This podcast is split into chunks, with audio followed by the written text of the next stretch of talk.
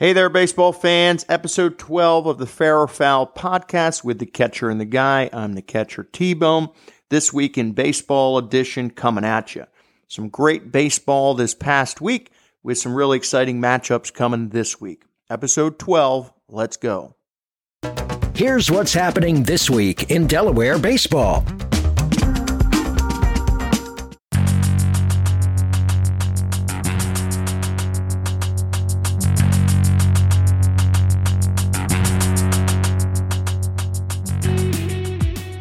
Okay, we'll start with players of the week. Offensively, Lorenzo Carrier is heating up on a grand scale with three multiple hit games this week. 7 hits in total over 3 games, a couple of doubles, a couple of triples, and a 2-run home run with a gaggle of RBIs and stolen bases. He's starting to put the Apo team on his back, and they're starting to heat up as well as they're sneaking back in the top 10 and moving up quickly with a good week ahead. Pitching, it's tough to go with anybody else. There's a lot of pitching is really strong this year in high school baseball, and I think in general the pitchers are continuing to get ahead of the hitters at all levels, major leagues, college, and high school. And that's the case in Delaware high school because there's a bevy of solid number ones and solid number twos at all schools, not just the top schools. But you got to go with the performance of the week because Colmery and Mann over at St. Mark's threw a 5-inning perfect game with 10 Ks over St. Andrews. So anytime you throw a perfect game, no hits, no runs, no walks, no errors, you got to give the nod there, even though there was just some other great performances as well. So Carrier at Apo, offensive play of the week. Christian Colmery and Stephen Mann combined for the perfect game pitchers of the week. Okay, on to the top 10. Outside looking in this week is Sal's. They come in at 5-3. They've lost 2 out of 3 and 3 out of 5. Although they're all to top teams, they'll have plenty of chances to find their way back into the top 10 as the year goes on. And again, I think they're going to be fine and do some damage in the tournament. But they've got to get past some of these top teams to move on to the top 10. Okay, one notable not making the top 10, but sneaking up on a lot of teams, and they had a nice win against Sussex Central this week, is Delmar. They sit at 6-2-1. They do have a tough week coming up with IR, Cape, and Sal's, but a couple of wins there will prove their worth, and they could sneak in the top 10. But they're my notable of the week, again, coming in at 6-2-1. All right, on to the top 10. Again, until Tower Hill loses and they sit at 6-1. They're going to sit at at number 10. They got wins over Tatnall 8-1 and Sanford 8-0. Marty Coyne, only a sophomore, continues to shine on the mound. He moves to 3-0 in the year. Chad Lopes leads the team offensively and gives them depth on the mound along with Kenyon Motley. The Hillers have another daunting week with St. Andrews and Tatnall midweek. But Coach Wheeler and Brandywine could give them some trouble at the end of the week. Again, Tower Hill 6-1 stays in the top 10 at number 10. And again, for you Tower Hill fans out there, great job. Anybody wants to invite me out to Wilmington Country Club for a nice round because I keep keeping you guys in the top 10. I'm all for it. So just reach out to me, DM me something. I'd love to play around at Wilmington Country Club. All right, in at number 9, Conrad back in the top 10. They swept this week with a big win over Mount Pleasant and 2 quality wins over Sal's and Friends to finish a 3-0 week. Tyler Reiner pitched Conrad to the win over Sal's, allowing only 1 hit, getting some help in the pen by Joseph Malinowski and Logan Myers as well.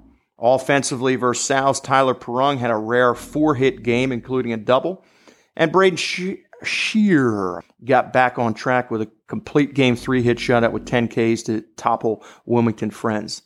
This week is a little light with midweeks versus Red Lion and First State, so they should be able to keep their pitchers ready for a showdown at home versus Caravel on Saturday. Apo comes in at number 8, 7-3, winners of 5 straight to move to 7-3, and sneaking up in the polls. They handed DMA their first loss of the season, as again, player of the week offensively, Lorenzo Carrier is just destroying baseballs offensively. Doesn't look like we'll see him on the mound this year, a mystery of sorts as he awaits the draft or heads to Miami, but he is killing baseballs now and putting the offense on his back. Evan Bolden shoved again versus DMA and has proven himself to be worthy as one of the top arms in the state, moving to 3-0. Great opportunity for Apo this week to climb back into elite status as they play both St. Mark's and Cape after a tune-up versus William Penn. Sussex Central comes in at number 7 after dropping 2 of 3 and 3 of 5. A loss versus Delmar, Cape, and DMA. One-run losses to both DMA and a good Delmar team keeps them in my top 10, and they will have more chances to stay or go with Milford, CR, and Laurel this week. A sweep will keep them in. A loss or two might push them out of my top 10. But I do like Sussex Central down there. They play a tough schedule, and they've got great coaching down there with DJ Long. All right, Milford, even though they lost their first game in a heck of a long time, they reeled off 9 in a row. But Middletown gets the walk-off win with Brendan Timmons blasted a ground rule double to send the Bucks home and end their winning streak. Middletown's playing better on the rise down there in Motown. And Milford has their work cut out for them this week with Sussex Tech on Tuesday and Central on Thursday. So we'll see how good Milford is against these two top teams, and we'll check back in the following week.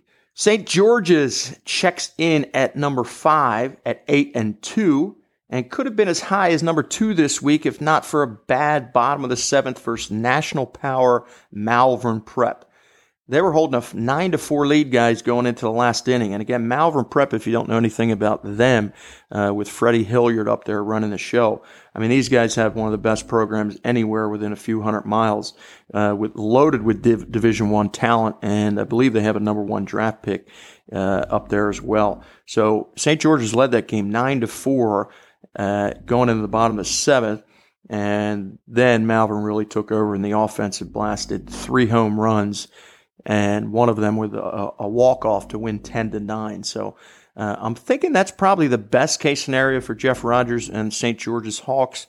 A win in that game, obviously awesome to beat Malvern Prep, but I think playing well and losing late tells them that they can beat anybody in our state, and maybe was the best thing for them because a win over them might have gotten them a little more overconfident, and they came back against Sussex Tech on Saturday and finished off the week with a win, handing Sussex Tech their only loss.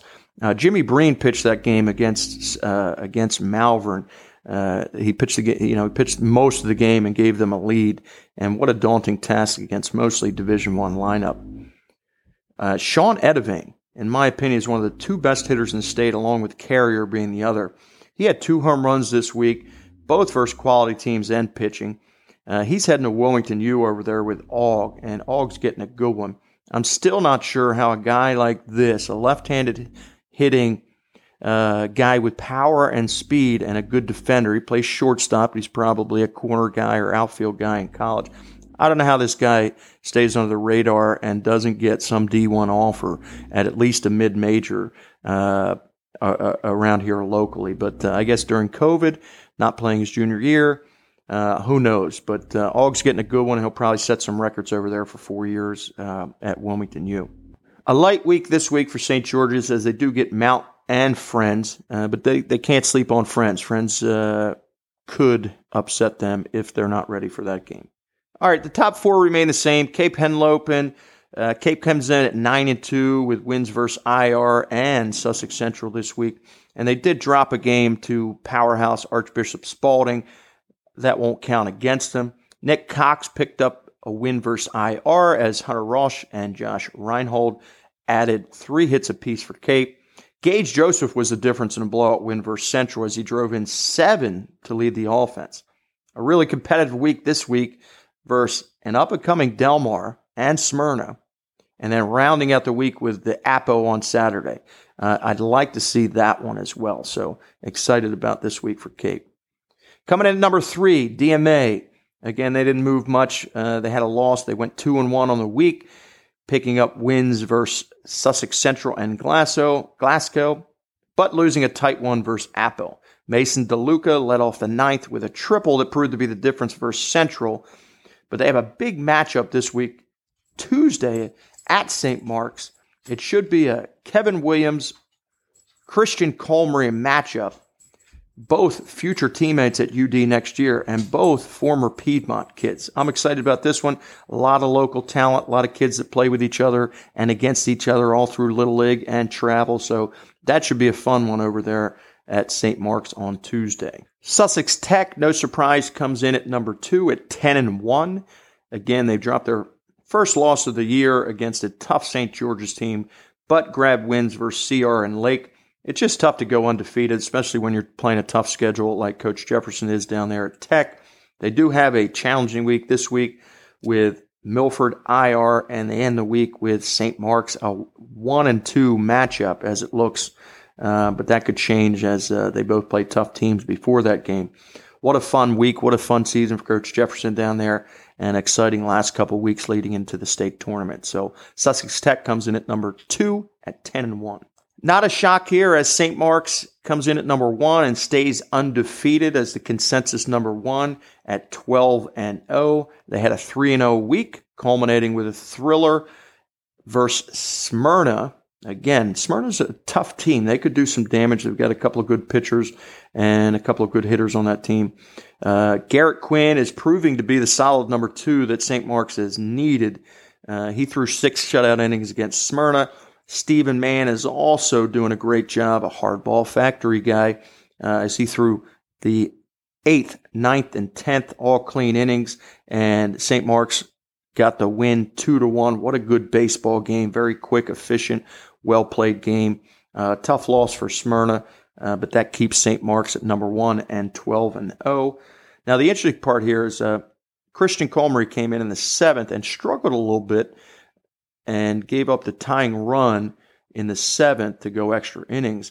But I actually think that's a good thing because as a starter and when they go to the playoffs, he could close a game, again, depending on pitch counts and how it works out. So having a different role, and even though he didn't succeed in that role that game, that's going to help him in the long run with a little bit of failure for him. But having the opportunity to come in a tight game, 1-0 to close it out, will certainly bode well for him down the stretch and in the tournament, should he have to have that opportunity again to close out a game. So not worried about that kid. He's a competitor, so that should help him in the long run. And certainly with Mann and Quinn stepping up as the 2 and 3 guys, that was my biggest concern for St. Mark's, but it looks like those guys have found some confidence in the strike zone. So St. Mark's looks even tougher to beat with that solid pitching staff and depth in the rotation. The cool thing here is 5 out of their next 6 games down the stretch are against number 2, number 3, as well as Apo and Sal's. Tough to think they can get all the W's and finish undefeated, but if they do, wow, that would be fantastic. But they will be tested, and again, right away on Tuesday against DMA, a little rivalry matchup there. Okay, so that's my Fair or Foul podcast high school report this week. Having a great time doing this. If at any point you have any questions or want to reach out to me, at, Twitter, at Fair or Foul Pod, Instagram, at Fair or Foul Pod, email me, Troy, at fairorfoulpodcast.com. Anything at all. Love to chat. Love to hear you guys get involved. And I love talking high school baseball. So I appreciate you listening out there. And we'll see you on the fields. Thanks. You've been listening to Fair or Foul with your host, Troy O'Neill. If you enjoyed this episode, have comments or ideas you'd like to share, we'd love to hear them. So send your email to Troy at fairorfoulpodcast.com or visit our website, fairorfoulpodcast.com. And be sure to join us again next week for another episode of Fair or Foul.